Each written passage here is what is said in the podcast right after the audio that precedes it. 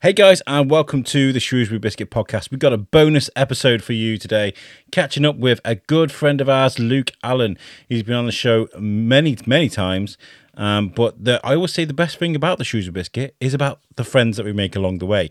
And Luke Allen is someone that um, we've been speaking to through many different stages of his of his career. Um, as a teenager, you know, fourteen or fifteen uh, just writing things, getting headlines in the newspapers and things. We were like, we need to speak to this young guy. We did, and then we've spoken to him uh, on the set of Henry House. Uh, he's, you know, he's in college and he's learning to to become uh, a writer on a set, and he's making his own things. And now we've got Luke Allen, the adult.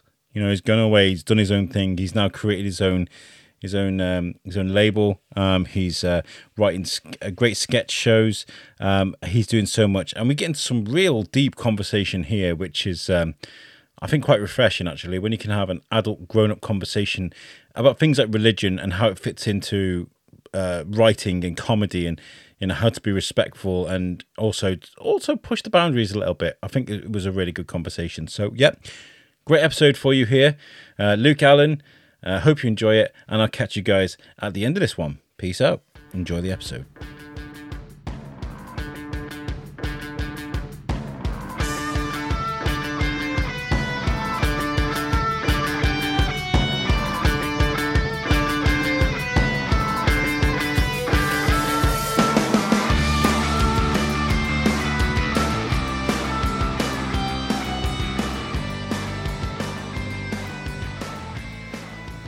Hi, guys. Welcome to the Shrewsbury Biscuit podcast. I'm, of course, Billy.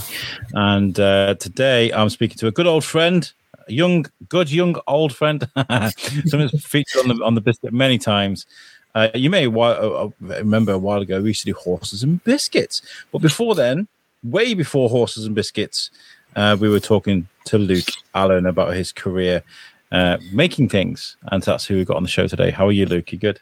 Oh yeah, I'm good. It's it's been a while, um, but yes. the past year has like flown by. Time doesn't make sense anymore. So things. Yeah, I had to take it. I had to take a step away from horses and biscuits. Uh, there was there was one thing that was brought up to me that it was confusing people.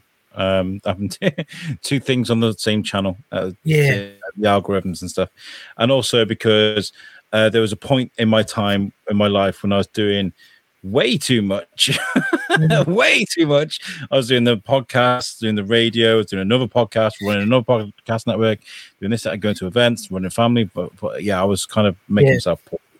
So, and to those of us hands-on with with with the Rocking Horse and Henry House, so much is ha- is taking place that yeah, there would have been a heck of a lot to to cover. It's full speed for like the past uh, year. Yeah. it's been yeah. So, yeah. so we I, I haven't like we haven't fallen out I'm still good friends with with Gareth and everybody that's there. I love them guys to bits. But I've just been letting you guys do your thing, and you seems like you guys been doing it really, really well. So. Oh, there's that echo. I was like, we were like, where's the echo? There it is. Ooh. Is, is it is it good. very prominent? Okay. No, it's fine. It's fine. So, Luke, uh, what what it's been it has been a while since we spoke. I think um, the last time. Oh gosh, trying to think about it. When was the last horses and biscuits we did, Luke? You remember? Um, th- there was a, a, disability one just before Christmas, I think, like November, December last year. I think that might have been it. Me and Simon and yes, AJ yes. was it? I can't. I can't remember. I do remember, I, I, I do remember that. One of the last ones I was doing was with Simon Fisher Becker. That's mm. for sure.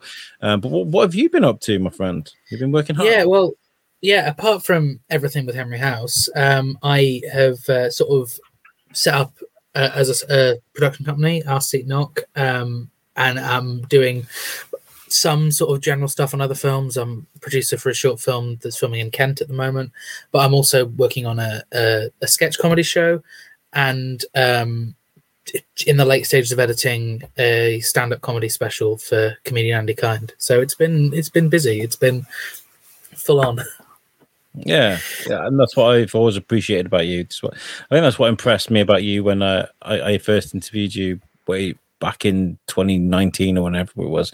Um, is is that you you've got like a bit of a, a, good drive, even from a young age. You you've always been had that that that um enthusiasm to actually want to go out there and make it. Because you know when you're when you're as young as you were when you first started, a lot of kids are just there for the ride. You know, go home, have your parents make your dinner for you, have your parents clean up all the stuff after you, and just enjoy being a kid. You're not like that. You were like, no, I want to do the things that adults do and make well, things. Yeah, and especially like getting into. So I first started making films at 14, and at 14, you know, uh, film companies and stuff aren't offering up opportunities to you. So not taking you, you serious.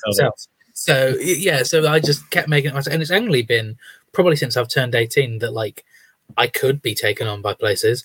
Um, but most of the time, to be completely honest, I do still apply, but I don't think I have the time alongside my own stuff to actually like do do um, other bits. But yeah, so it's been all of that plus the production management of Henry House, which is one of those boring roles that people don't yeah. really think about. I'm the person who sits in an office and answers the phone when there's a problem.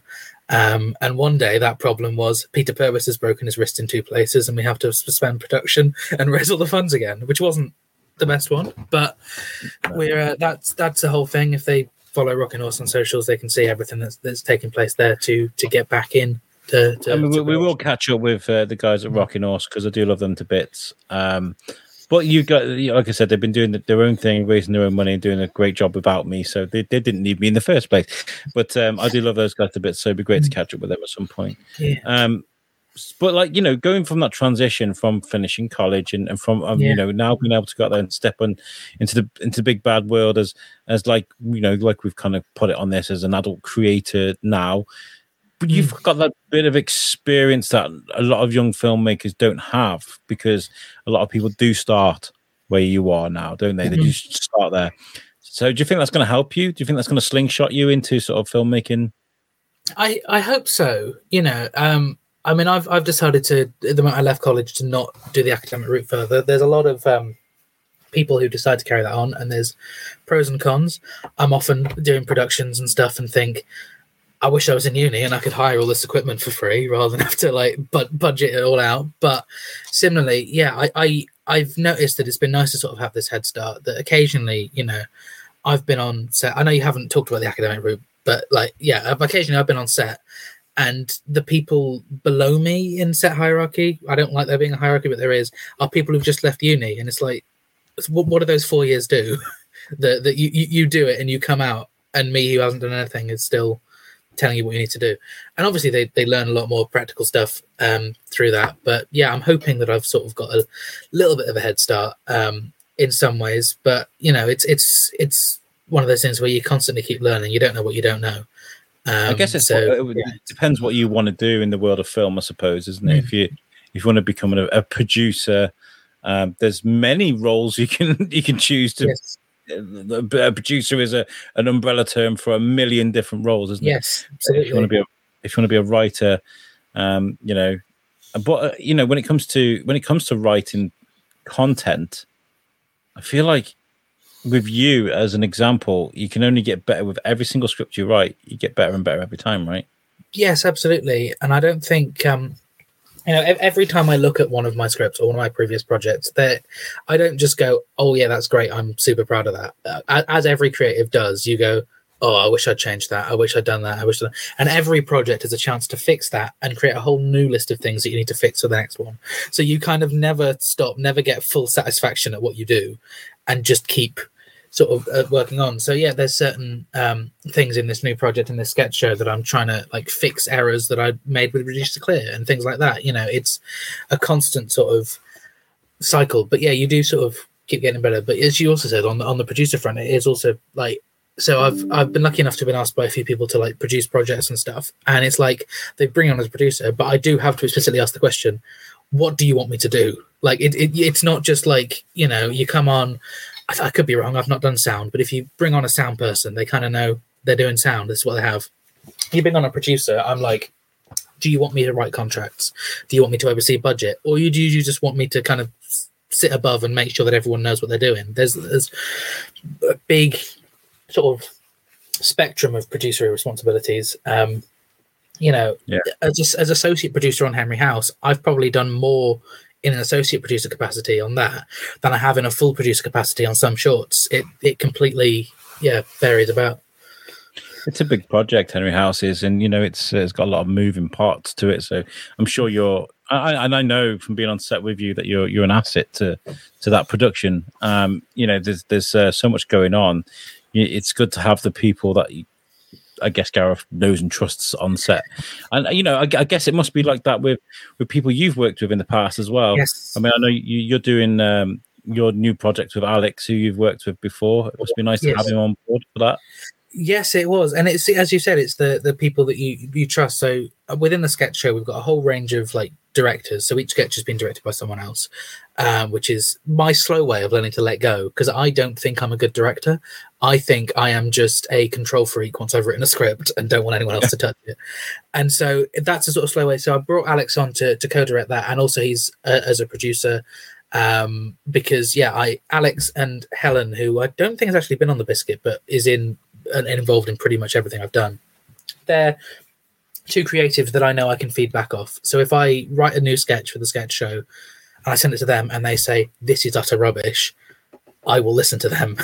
um, and similarly, they, you know, they, and I think that's what's important. You do need that sort of circle of people that you you trust and that you can feed back on and you get on, which is what's really hard when breaking into it in the first place you know is when you're making your own stuff you need to create those contacts in the first place and it's probably why pretty much everyone's first film is rubbish is because you you you haven't yet developed those contacts that can feed back with you and you don't know who you gel well with. And you know especially a lot of it i mean i'm still obviously early projects it, it hopefully in terms of the grand scheme of my career they're still still early. But I've, I've, you know, earlier on stuff, you you have to work with certain people to realize that you don't work well with them.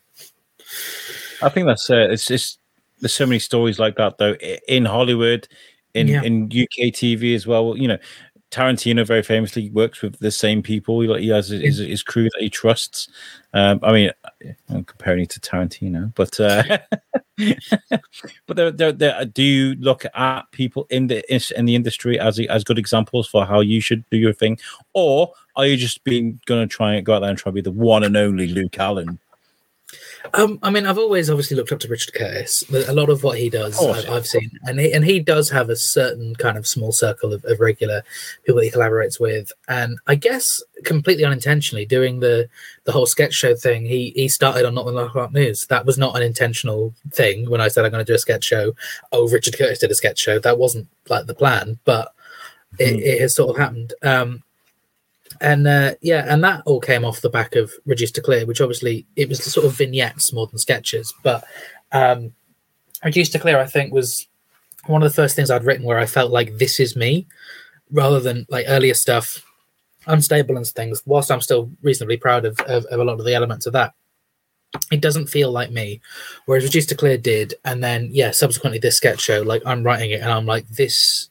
I feel like I've found my voice as a writer, and you know, it's it's technically taken five years to find my voice as a writer. so, you know, and, and I might look back at this a couple of years down the line and say I, I hadn't found it yet. I can't remember what question you asked, but I feel like I didn't answer it. fine, we just trying, and this is the best thing about when you make friends doing like the biscuits taking me on so many amazing journeys but like i feel like the best part about it is the friends i've made along the way so when we when we set up a podcast like this it's nice to just sit and just chew the fat. You know what I mean? That, yeah, yeah. There's nothing formal about it, and something sketchy. It seems like a great. It it, it feels like it's got a, a multi-format vibe to it. You know, in a way that you know Monty Python can be a stage hmm. show, mm. and it was a, success, a, successful stage show, as well as something that can go on a TV or on the big screen, for example. Yeah, yeah. Hopefully, I mean, I did. um I realize I keep looping things back into Henry House. That's not intentional, but they were doing a fundraiser night not too long ago, and I put two sketches on stage then, and that's the first time I've ever performed my own stuff. But I- would like to say it worked. I mean, I'd have to ask the audience, but like. Hmm. You know, it was that was a new experience, and it, it was. I've, I've sort of, you know, I've been rewatching a lot of lo- old League of Gentlemen recently. I love League of Gentlemen, and I've been hmm. rewatching some of their old stuff and yeah watching them on stage and hearing the pythons talk about times when they've done sketches and i remember hearing an interview with john cleese where he said first time they did their their show live they were worried because the audience weren't laughing. And then someone took them round to the corner and the audience were mouthing along to every word to it. It's like they'd come to a concert where they know all the words. And hearing that, I was like, I want that. I know it's a big ask, but I, you know, I, I, I aspire to something like that. I think. Um, I think that would drive me crazy. There's a lady that was kicked out of a festival. Uh, a festival. Uh, um, I can't remember what it was. It was this. It was a. Was it a theatre thing? I think it was a oh, theatre yeah, thing. She, she stood yeah. up and started singing the songs along with her, very yeah, passionately and lovely. But everybody, everybody else was like, kind of like, shh. I'm trying to enjoy the show. Uh, yeah, no, that's. I, am always like that in, in, in, like concerts and stuff. I'm like, are we allowed to sing? Do we want to just like? I think somebody was kicked out of a Coldplay gig for being a bit too loud recently. You know what I mean? yeah, that's. I mean, I think when I went to to to see Elton recently, um, that all kind of um, everyone was singing, and that of course is a, is a follow up to a thing I think I talked about on here ages ago when yeah. Elton John started out our, our school choir back in lockdown. Well, about a month and a bit ago, we saw him live. We met him. He gave us lovely tickets, and he shouted us out during the show. It was a bit, it was probably the most surreal thing in front of sixteen thousand people. Elton John saying, "Shout out to the Telford Priory School. this song's for you." It's like, oh, okay.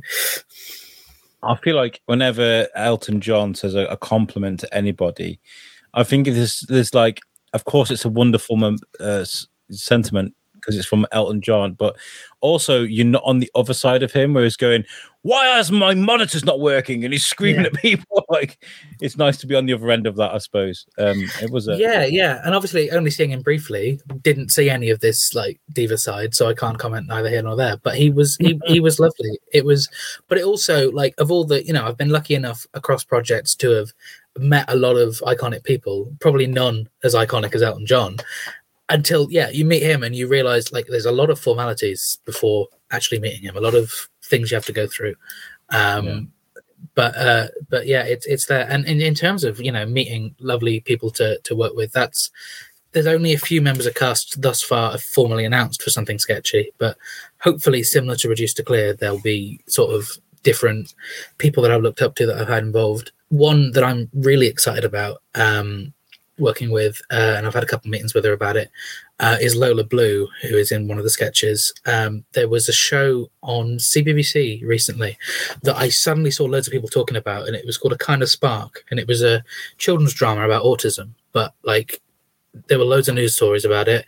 Billy Bannister, who was the sound guy and to Clear, worked on it, and I thought I'll just check it on iPlayer. And as soon as I watched it, I was like, that lead actress is really good. I want to get her in one of my sketches.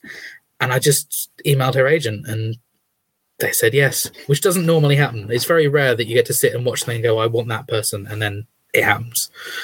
Yeah.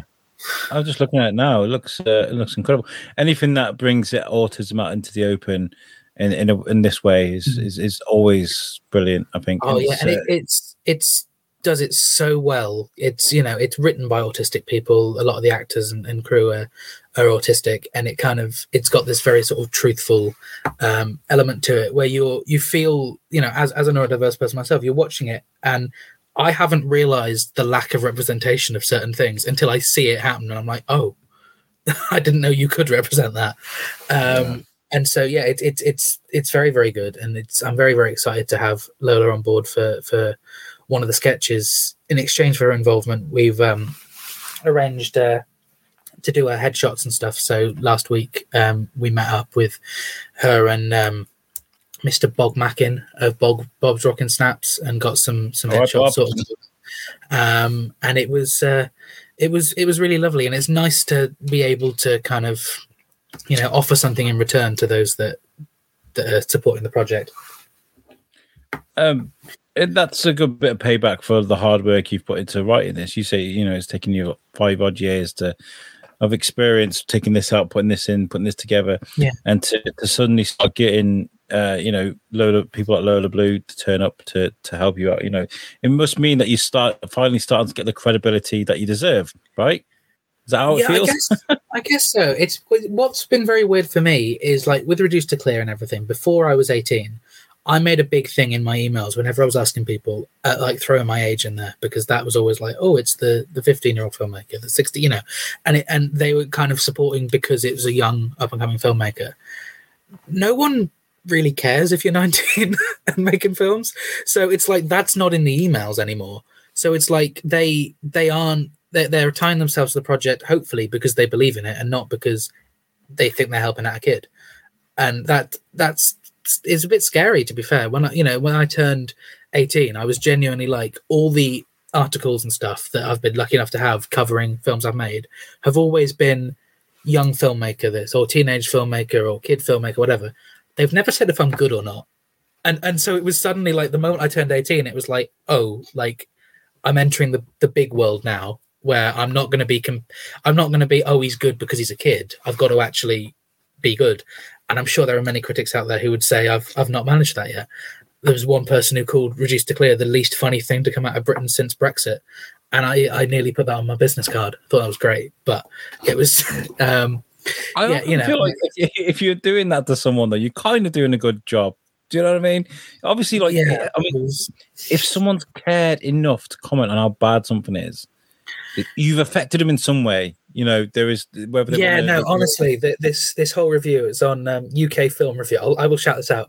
Uh, it's like a one star review for reduced to clear. If you search reduced to clear uk film review and it is one of the funniest things i've ever read. I have um, and I was at a networking event shortly afterwards, and I did just go to people like, "Hey, I'm the least funny thing to come out of Britain since Brexit. Nice to meet you." And it like it, it you know, it's it was it was really good good fun, and it is important, and like to just disconnect from those sort of reviews find them. So, um, what's the goal like to make it into like the mainstream? Is it to take something to like Cannes? Um, is it is it to create something that you can go and get some sort of awards from? And you know, what's the goal? Well, for me, I've never been about like the artsiness, and I think cinephiles and filmy people uh, aren't the general audience for for my sort of stuff as much. So, um, you know, which it's a shame because when you're making short films, they're kind of the only people who watch short films. But I, w- I would love to just make a, a like a sketch show that airs on on TV or have like a sitcom or something that just something that people would watch and say that's good. I want to show it to my mum. Like something that feels so accessible and so sort of just light and, and silly. You know, I've I have a ton of respect for the filmmakers that can throw in drama and artistic angles and everything else that just feels alien to me. But yeah, for me, like I'm working in in a you know a very short film is a niche area, but trying to make something for a general audience, and it's it's difficult. But yeah, that's that's the aim. Is I would love to to have a have a sketch show just like air on like BBC Two or something.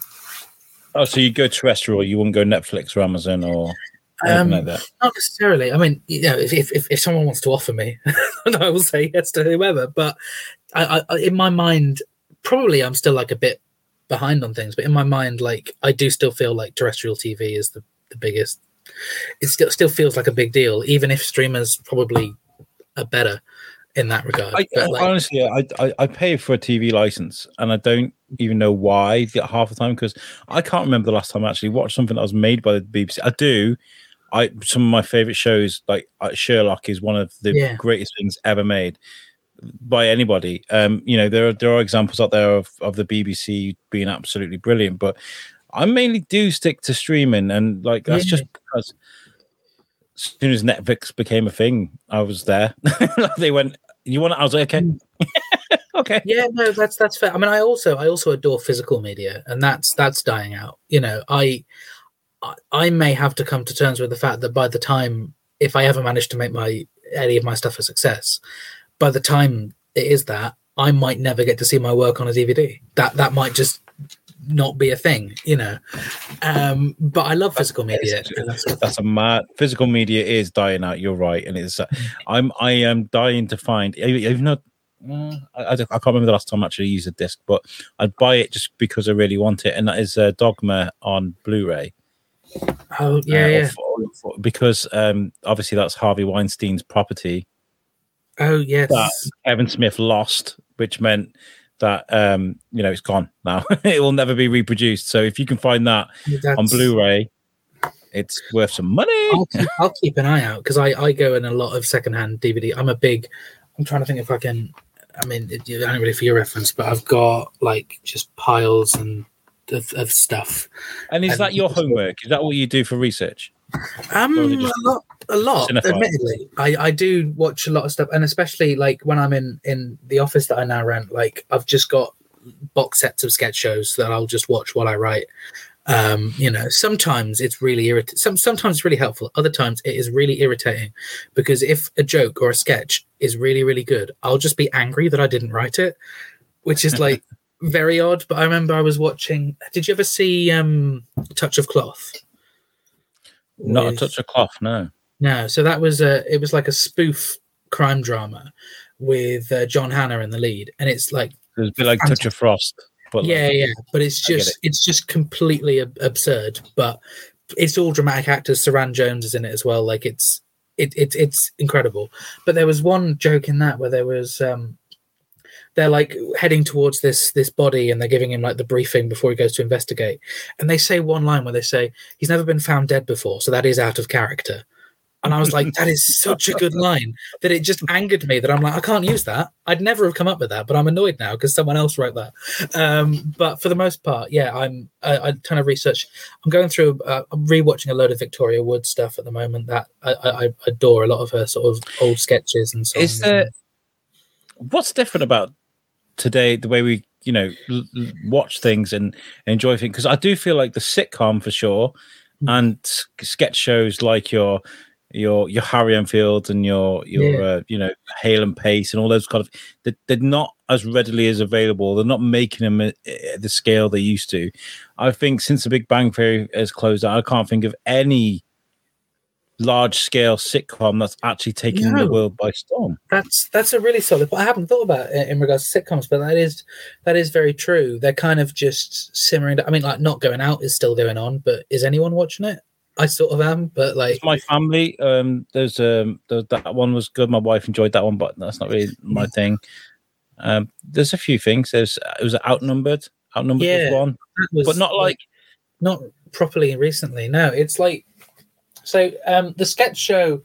There's a couple of like niche stuff on on BBC Three that are kind of bouncing about, but for the, most part, my stuff.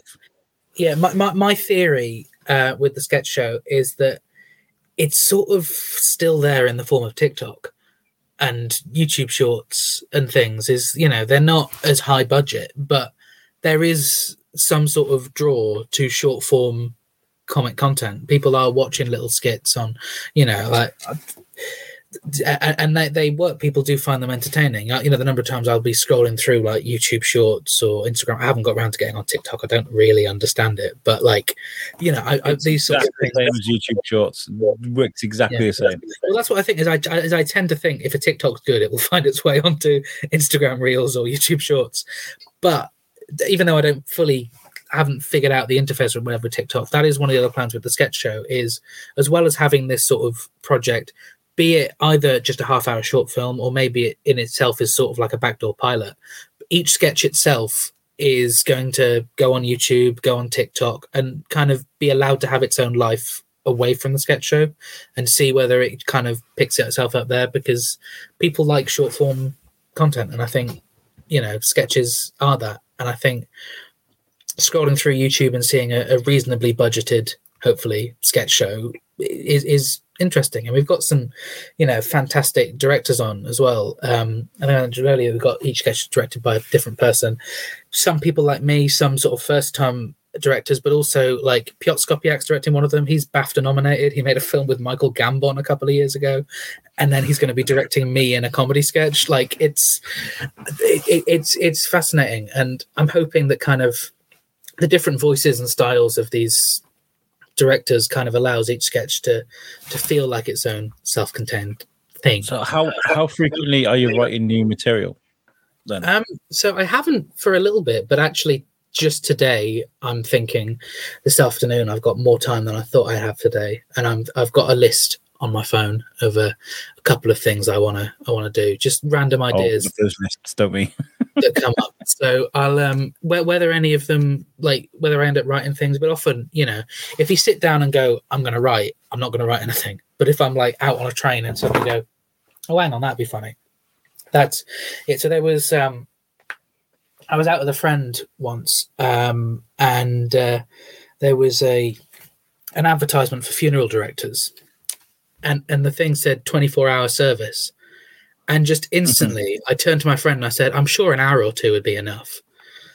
And I was like, "That's." I was like, "That's the first joke in a sketch." It's not, you know, the most hilarious thing ever, but like that was enough to then expand. And there is a sketch about funeral directors, and that was like where it started. And it's a lot of things like that. I was having a, a conversation with Alex recently. Don't know whether I'll turn this into anything or not, but we were we were talking about like if someone really established in an industry died, how great a networking opportunity their funeral would be.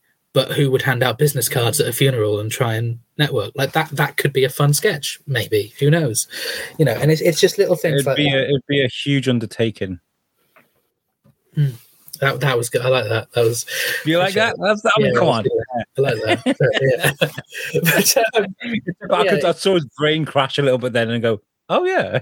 yeah no it was like yeah i was in a, a the, the wrong like zone but yeah I, I really enjoy and i think sketch writing as well like i have so much respect for writers who are doing um you know long form drama where every character has big backstories and like these detailed reasons you're kind of lucky enough in sketch form that the characters can be kind of two dimensional and just exist to serve the purpose of the sketch and by the moment the sketch ends they do not exist anymore they have no other backstory and I find that fun. You know, I can throw someone in for a joke where there isn't. I don't have to defend why they exist or how such a person could be there. I guess that means you could just be a bit more aggressive in your writing and in your your delivery of the joke. You know, it kind of times it's got timing right, so you, people are a bit more forgiving. You're right. Where when it comes to sketches, they don't need to be like, oh, where's the Uncle Ben story in Spider Man's thing? Like they, they just know automatically that this is just a Well, joke. that's it. And it's like there's um, there- there's one sketch I did uh, live recently where like I think one of the biggest laughs genuinely came from revealing a backstory slightly. It was only the slightest thing, and it's a joke that's definitely been done before. But it was a very, it was a scene with a shopkeeper, and it was a very absurd, stupid scene. Lots of silly things happened, and at the very end, the shopkeeper just turned to the audience and said, "I wanted to be a doctor." Like that's, and, that in itself is like you don't expect a backstory, and suddenly when that's revealed, that's funny. Um, and and I think it's it's that. I also, just in case I neglect to mention later on, want to say that um, all of the stuff with the sketch show, even being in production now, is greatly thanks to a, a Telford-based company called PNP Events. Um, they organise a lot of stuff, like when the Polar Express comes out around Christmas and stuff across the country, and they are funding the sketches, um, which is something I never thought would happen. I don't really have to worry about the crowdfunding side for a lot of these sketches or what the budget's going to be as long as it's not insane the people at pmp want to support and get it made and it's that's a very new surreal experience really Oh, that's great. Uh, I think Telford's doing some great things at the moment with um, with promoting. I mean, like I've always thought Telford as a you know, I, I I did write to the council and be like, look, I know that Telford struggles sometimes, and it could do a bit of positivity. Let's do like a Telford biscuit, you know. Yeah. Let's. I I can't do it, but I have like the the infrastructure in place. But yeah, like over the last over the last eighteen months, two years, I feel like Telford have been doing really good. You know, some of the events that they've been putting on in the park have been really, really good. Uh, some of the the uh, magnificent talent that's been coming out, especially with music uh, from Telford, has been fantastic. Um, I feel like there's a, a great upward trend for Telford, and this isn't me being disrespectful to the town. I, I you know, no, live yeah, there. no, I, I absolutely agree. It's and and the general vibe. You know, I was at a, a networking event at the at the House of Lords for a film do thing recently, and like Uh, of course you were. I was. I was at the house. I was, I was at the House of Lords. But if, if you say Telford to some of these MPs and these film people that are there, the way in which their facial expression goes says all you need to know about how the rest of the world views Telford. But Yeah. there is a lot of good stuff coming out of there, and I think that that will change. You know, with, with it, it's happening to an insane degree with with Wrexham, and I think to a, to another level, Telford is is got a lot of creators are coming out, as you said, especially in music. Like the, I know so many Telford musicians that are doing incredibly well, and these these their music is yeah reaching places that I never thought it would, and it's people are actually starting to know of Telford and not just that place near Birmingham. Yeah, yeah, and that that will happen. I think in time, and you know, it's um, what the way I look at it is New York is one of the angriest cities on the planet. They sing, they've written songs about it, but I think when it comes to like people with anger and passion, there's also a few few examples of where raw talent can come from that, you know, and maybe there's something Yeah. in that in, in Telford, certainly in Wrexham. Both of those towns, by the way, I grew up in. and so like I can say I can sit here and say these things, like, you know, um so I mean like hopefully, hopefully there's, there's something good and it's nice to see a company helping you in your Yes. development because they obviously see the potential in you, you know.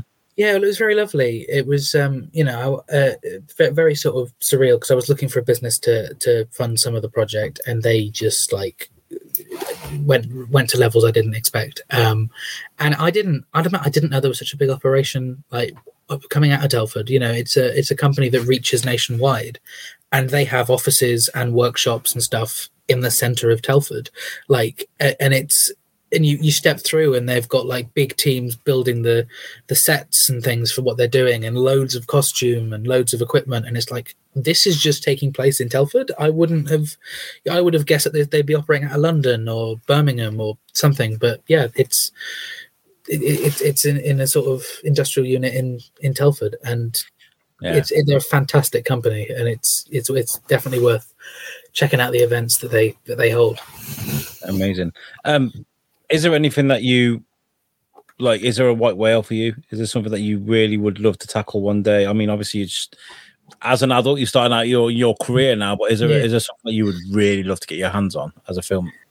Hmm, that's that's interesting. I mean, one part of me would, you know, if we're reaching full ambitious, one part of me would love to do something in in in the world of Doctor Who, but another part of me is a Oh, Doctor Who fan and knows how cynical that all Doctor Who fans are, and I don't know if I could take it. I don't know if I could, you know, write an episode and cope with people talking about it being the worst episode ever written, or the, the, the ways in which that fandom talks about that. Maybe I'm happier being part of the fandom rather than being being part of the the area. But that that is, you know, that is on my list as uh, not that I'd ever expected, but if someone offered it to me, I would probably say yes. but, you know, but it's I don't know. I wrote a um for the for the BBC Writers Room thing because they op- they open up um every year for submissions of pilots. It didn't get anywhere, but I wrote a uh, a sort of rom com set within the film industry, uh, especially indie filmmaking. Um, and I, I, I, even though I just wrote it for the pilot, I I sort of fell in love with my own characters there, and I just loved what I'd written for this thing there. That I kind of in the back of my mind is like, I I want to expand this. I want to have a probably like six part limited series story, and then that's it.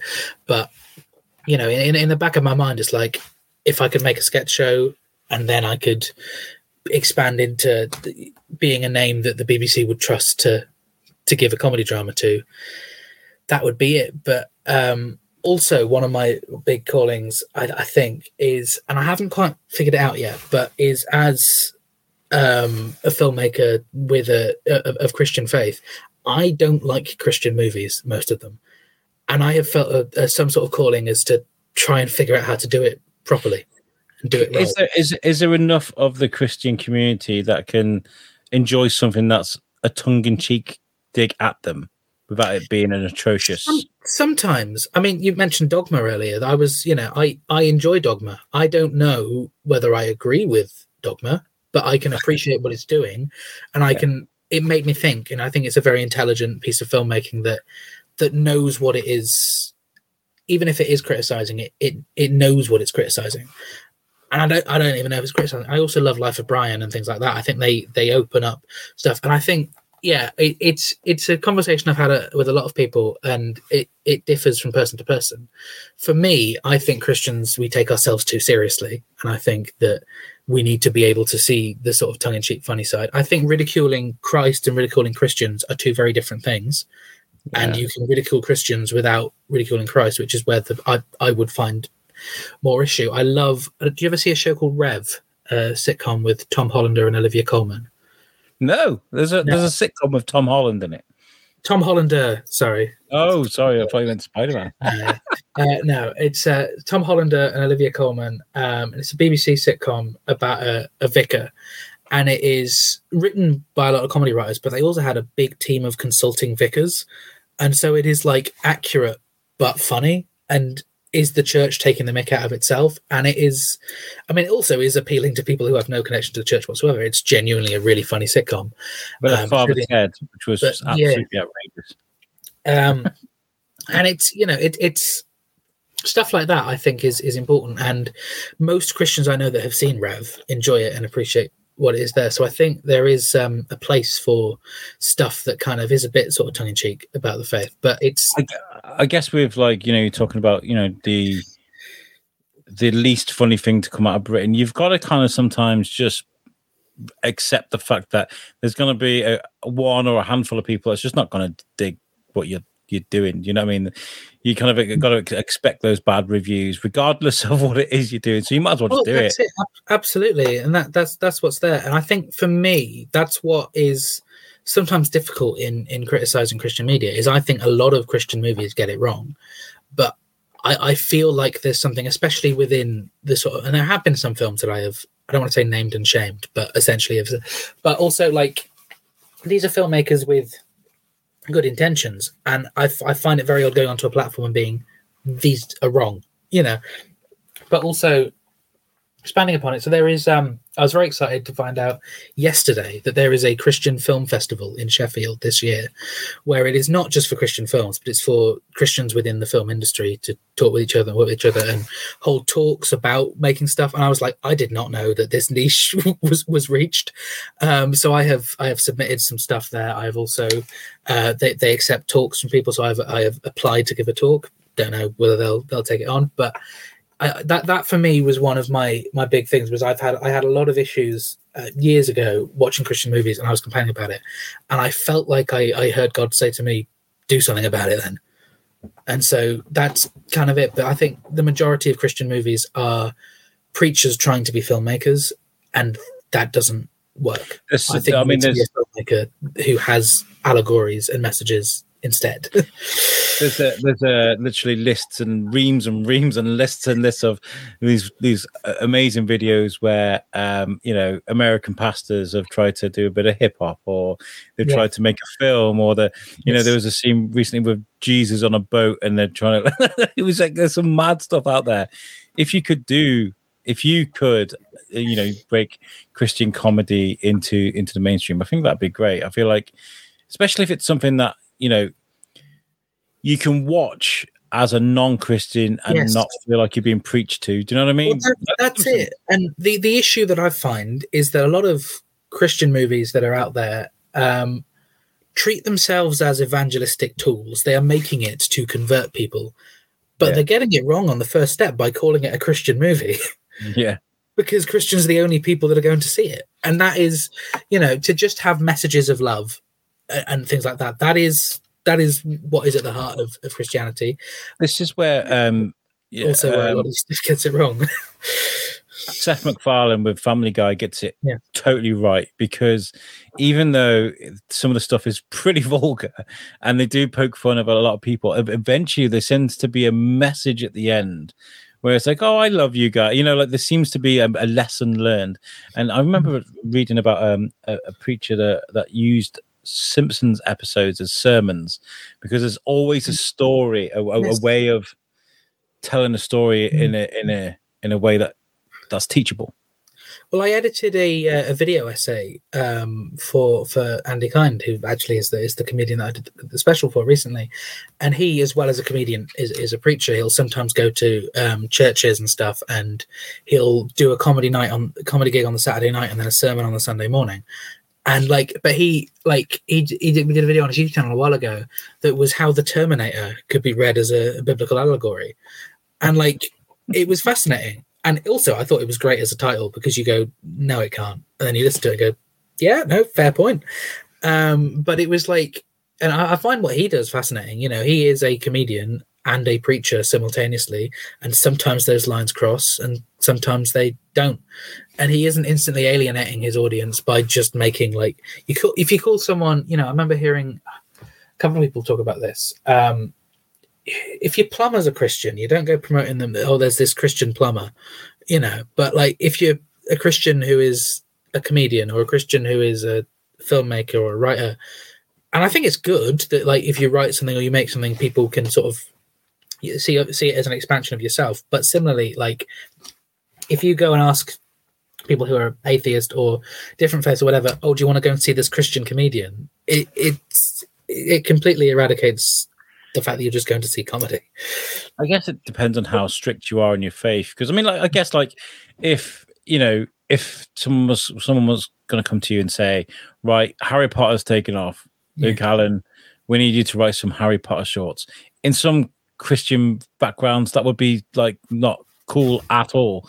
Um, but yeah. I, I, guess you'd snap their hands off, wouldn't they, if they asked you to write Harry Potter shorts? Like, yeah, no, J.K. Rowling would be the other uh, side of that conversation. um, but uh, yeah, that's that, uh, that that's a different thing. But yeah, essentially, it, it does it does differ and you know i'm never going to be one to tell people as to tell christians oh you should accept this or you shouldn't you know you, sh- you should just like suck it up and appreciate this film. You know there are lots of stuff that i enjoy watching and films that i can appreciate that other people might find it a hindrance to their own beliefs or their ideas. You know, I yeah. wouldn't go to even Dogma. You know, I wouldn't go to the church and say everyone needs to watch Dogma. It's a case by case thing. Some people would find it. Well, neither would you say we need to burn every single copy of Dogma, no, either, would you? I think it's. I think it. It. It's. Yeah. It, it differs person to person. Um, I rewatched Evan Almighty recently and oh. Bruce Almighty, but I, I, I was surprised to find Evan a better film. Um, I, but, I quoted uh, Bruce Almighty yesterday in a podcast. but like, they are secular films with Christian messages, and they work because yeah. they're not calling themselves Christian films. And I genuinely think that is the key stumbling block. Um, but yeah, this wasn't a tangent I expected to go on, but this is yeah, I, that is. My... No, I, I'm enjoying this because you know I've learned to be more accepting of. Um, of, of, of the faith around me. I mean, I'm not I'm not a, a religious guy, um, but my wife is Catholic, and Timmy's just had his first Holy Communion. Um, and you know, I am I am kind of coming to be more accepting of the fact that this is happening in my family, and I, yeah. I am I love my kid and I love my wife regardless. Okay, I don't go to church, and they don't they don't you know uh, I don't think I'm a bad person for not going to church, yeah. and I don't think it's a hindrance that they go to church. It is we are a family, we love each other. We just got two different beliefs, and that's I think that's okay. Yeah, absolutely. Having that sort of like re- respect and the the knowledge and awareness, I think, yeah, is is just key. And you know, I'm similarly like I, I am trying to become aware that like if I want people to listen to my side and have conversations, I need to become more aware of other beliefs and more and less sort of you know blinkered on my views of things as well. So I am, you know, I will watch different video essays and things about different faiths and different beliefs and even points that I don't agree with on a Christian level, you know, certain things that I don't understand because I, I think I need to hear both sides if I mm. expect someone to hear mine, you know, and it's it, it, it's it's interesting. Also, recently started going to a new uh, to a new church, and uh, the pastor's favorite film was About Time, so I'm staying there. I love how you like you choose your church by the, their their uh, choice of movies. You know. yeah, no, it came up a couple, couple of weeks into it. I was chatting with the pastor, a guy called um, Tim Hughes, who is like he, he's great. Um, but yeah, I was chatting with him at like a sort of networking. He well, not networking. It was like a welcome meeting thing, and um, he brought up Richard Curtis, and I can't remember how that came up. And then I mentioned about time, and he was like, favorite film. Imagine this quiet church, and he mentions Richard Curtis, and then there's Luke Allen. Oh, yeah, no, that was it was great. It was it was it was lovely. But yeah, it's a it's a really nice um nice place. I go to a place called Gas Street. It's in Birmingham, so I kind of alternate weeks because oh, I went as a one off and then felt called there, not just because he likes about time, but um, Tim Tim Hughes, the the lead pastor, he's um I didn't even realize that that like I didn't know his surname until I was a, a couple of session in there that he's the guy who wrote a lot of the songs that every other church I've been to sings.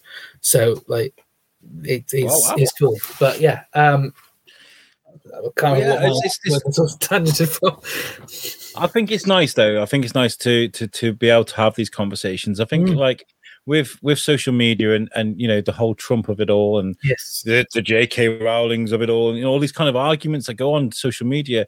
I feel like you're either going to wade into uh, a conversation with an opinion, or you know, some sledgehammer of an Yeah. opinion, or you're going to avoid the conversation altogether. I feel like if we can learn to just all be sort of like respectful of each other's boundaries and Mm. learn that we can just talk about these things, you don't have to like pussyfoot around uh, asking a question about something. It's it's like um it's like we are talking uh, with with Verity, my co-host. You know, we are talking about you know sort of cancer treatment and stuff. You know, yeah, um, having worked around, being around people that have have had treatment and stuff, I've learned how to actually have conversations about those things. Whereas before, I'd be like, I would not speak to them because I want to say the wrong thing. I put my foot in it. Do you know what yeah. I mean? No, I, I get that. It's kind of yeah, which which in itself seems like could could come across as worse. But similarly, yeah, I've had certain people where I've just been like, I'm going to say the wrong thing, so I'm going to either talk to you about something completely different, which probably seems really insensitive. It's like, oh, did you see this new show on TV last night? Let's ignore what's going on here. but like, it's it's yeah, you kind of need to. And, and, and social media doesn't doesn't help with that. There's a reason that all of my social media is probably just kind of promoting stuff I'm working on or sharing my friends' work.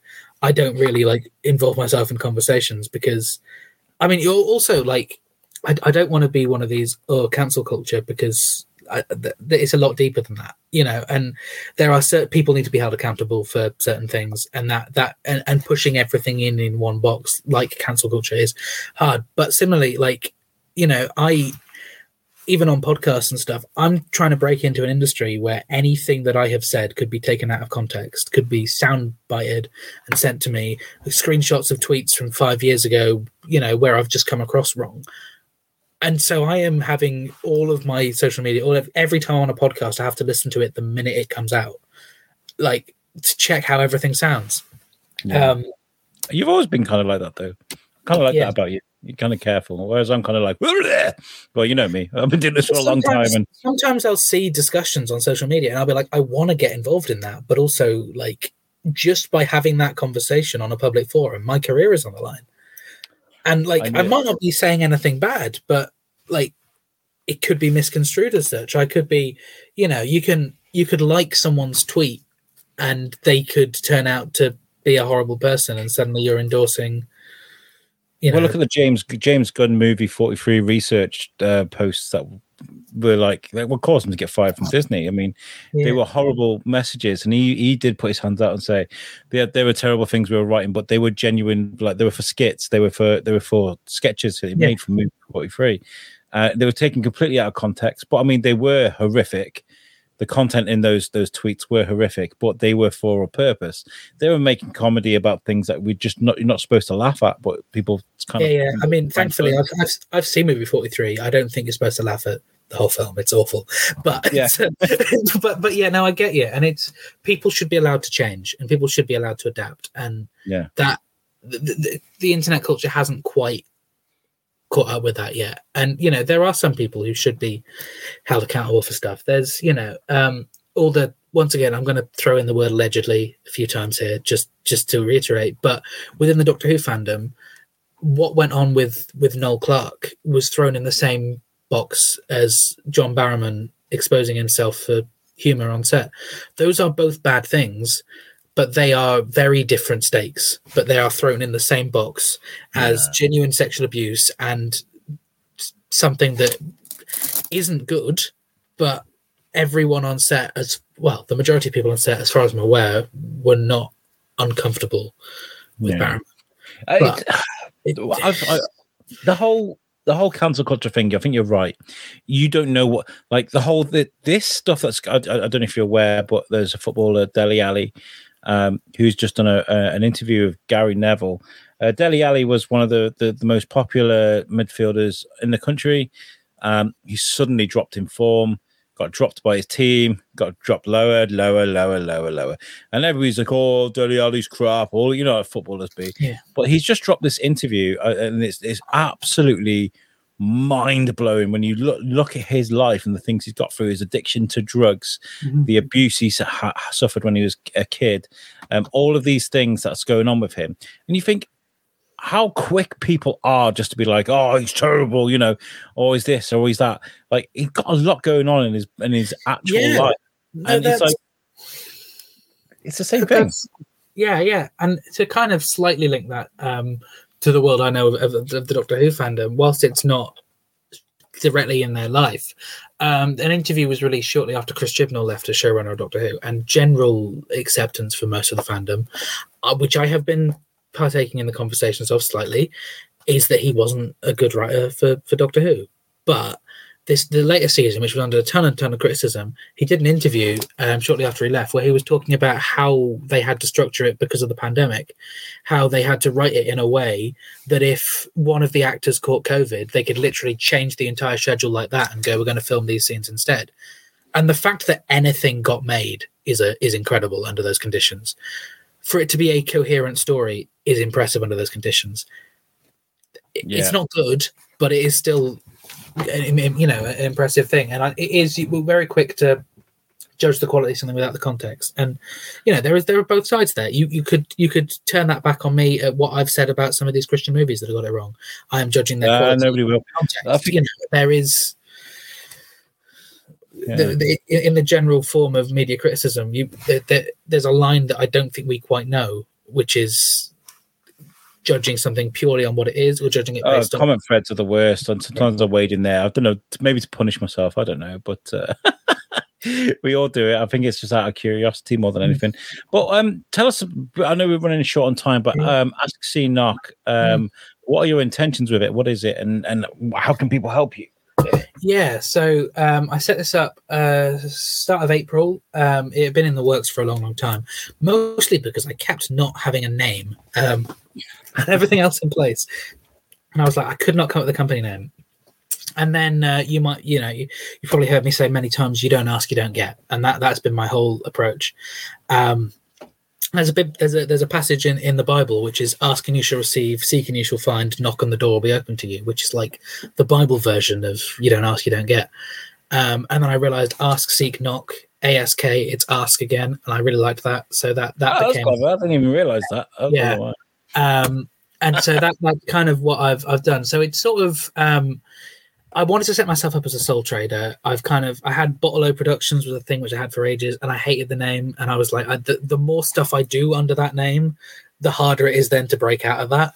Um, and also like you know I'm I'm offering setting myself up as a sole trader and i could just do that under my own name or i could set it as a company um, so we'll produce into uh, our own sort of original content through our Seek Knock which is like um, when the the sketch show and andy kind's uh, new comedy special when that gets uh, dropped on some streamers and stuff it will have the Seek Knock logo at the start and the end. You know that was that is the actual company. But similarly it's a website where people can use to hire me for for different projects find examples of of of what i do as a producer as a writer and as a production manager. There's also if people don't want to like hire me as a producer without any you know knowledge of, of working with me because that's a big role to give someone you've never met. That is you know. Um, there is a crew call out part of the site which is almost like a free trial of me as a producer which is if you're an indie filmmaker and you are short of a sound person or you're short of a lighting person or a few runners or something you can fill out the form on our website and completely free of charge. I will try and find you people.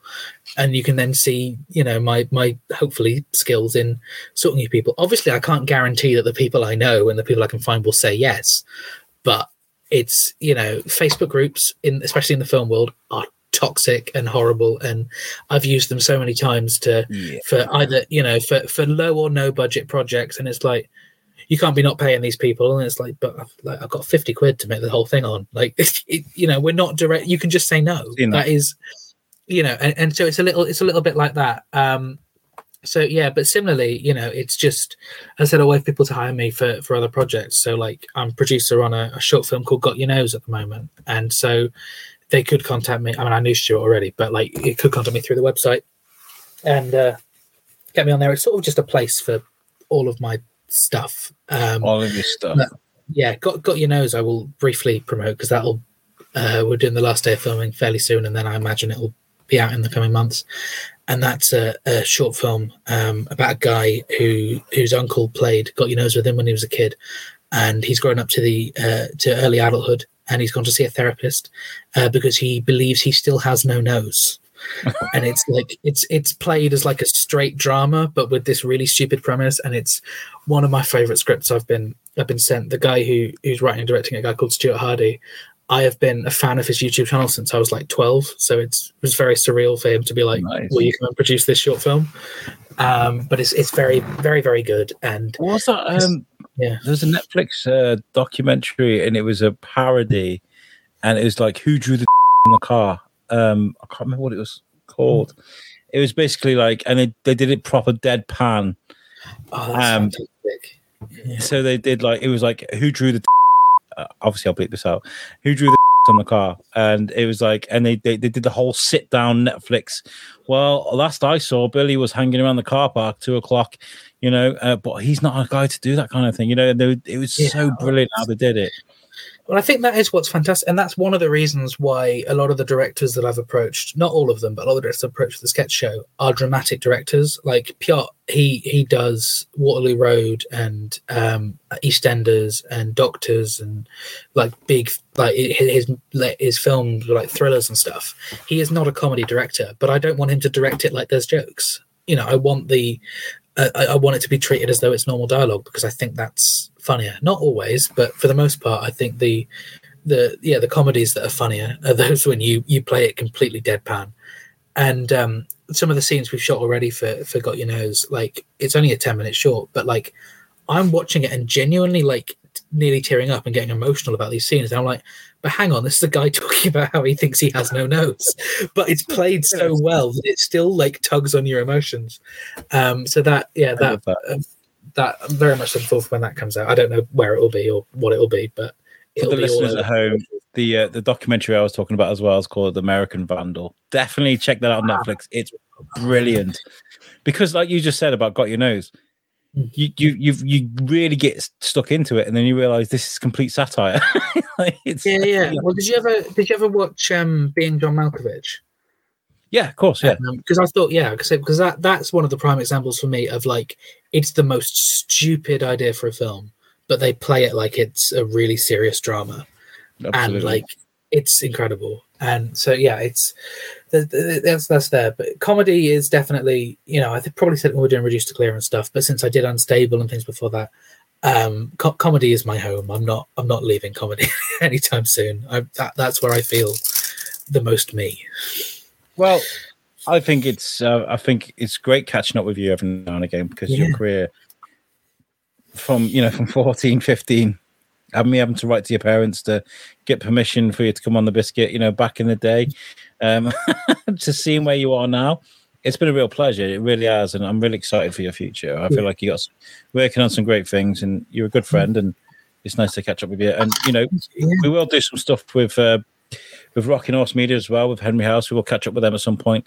Um, I know it seems like we just completely dropped off the face of the planet as far as that's concerned, but I was. If you've been following the Shrewsbury Biscuit on social media, you'll see we have been non-stop. Like even just for the last month alone, we've been absolutely killing it. So um, you know, there's a reason why you did that. Yeah, no, it, I, you've got an insane workflow coming out. I, I am constantly looking on your page and being like, I don't think I can like even listen to this much content. So it's uh, it, it, it's it's great, and you've had some some really like cracking interviews coming out. So yeah, um, it, it, it's a it's a pleasure to be to be back on. Um, Yeah. and uh, yeah, it's One final time, yourself. Well, um, before we leave, last thing I want you to do is to tell people where they can follow you. Ah, that's that's all like officially changed with my rebrand, so that's cool. So I mean, there's askseekknock.co.uk, um, and then Twitter, Instagram, and maybe Facebook. I don't know if I'm doing Are you on Threads as well? I haven't yet. I was I thought I'd give it a couple of weeks and see if like people are still talking about it. Um, but uh, I'm if you just search for either Ask Seek Knock 23 or Ask Luke Allen, and that was my handle for everything. Llama Bottle Zero is dead.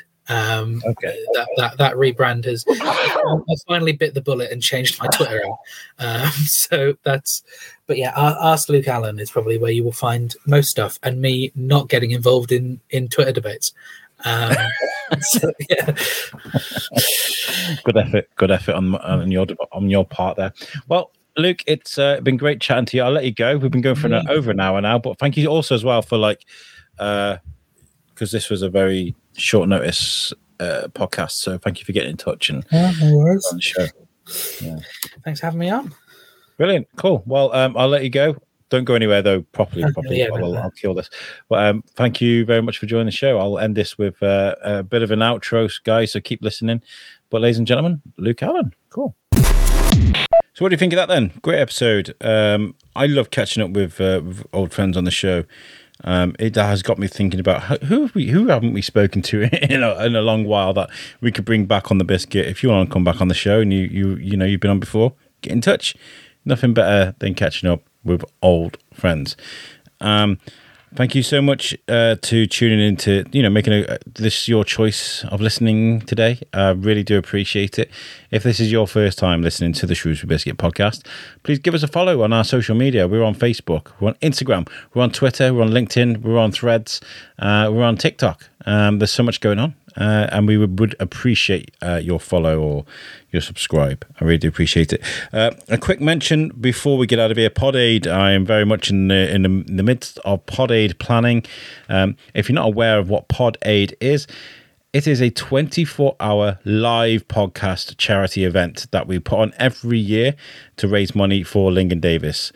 Um, we've done it for the past two years. This is going to be our third and possibly final year. I don't know how it's going to work next year um, with uh, with you know prof- professional commitments and what have you. Uh, but this is definitely going to be a good year. We've just uh, we just found our venue. Uh, we've got a venue. I'm just looking for guests now. We're looking for sponsors. Uh, putting a team together. Um, but yes, Pod Aid is very, very much uh, alive, and it's going to be back. It's going to be on the 11th of November, which is unfortunately Remembrance Weekend, uh, but it's the only weekend we could get uh, with our producer. So we are going to be there uh, for the whole 24 hours from that on that weekend. We're going to get some great guests. And uh, if you want to get involved, what's going on? Look for Pod Aid on Facebook and on Instagram and also on YouTube. It seems really daft for me to ask for you guys, oh, can you give us our YouTube our YouTuber subscribe, even though there's nothing going on there? Um, actually, it helps um, because once once the content starts, uh, you'll get those notifications up when they start, and uh, also it helps uh, bolster our algorithms and stuff. So yeah, uh, Pod Aid is very much coming on the 11th of November. Anyone that wants to get involved, please get in touch with me. My email is shrewsburybiscuitpodcast at gmail.com. Right, thank you, Luke. Uh, thank you guys for listening, and I'll catch you guys next time. Peace out.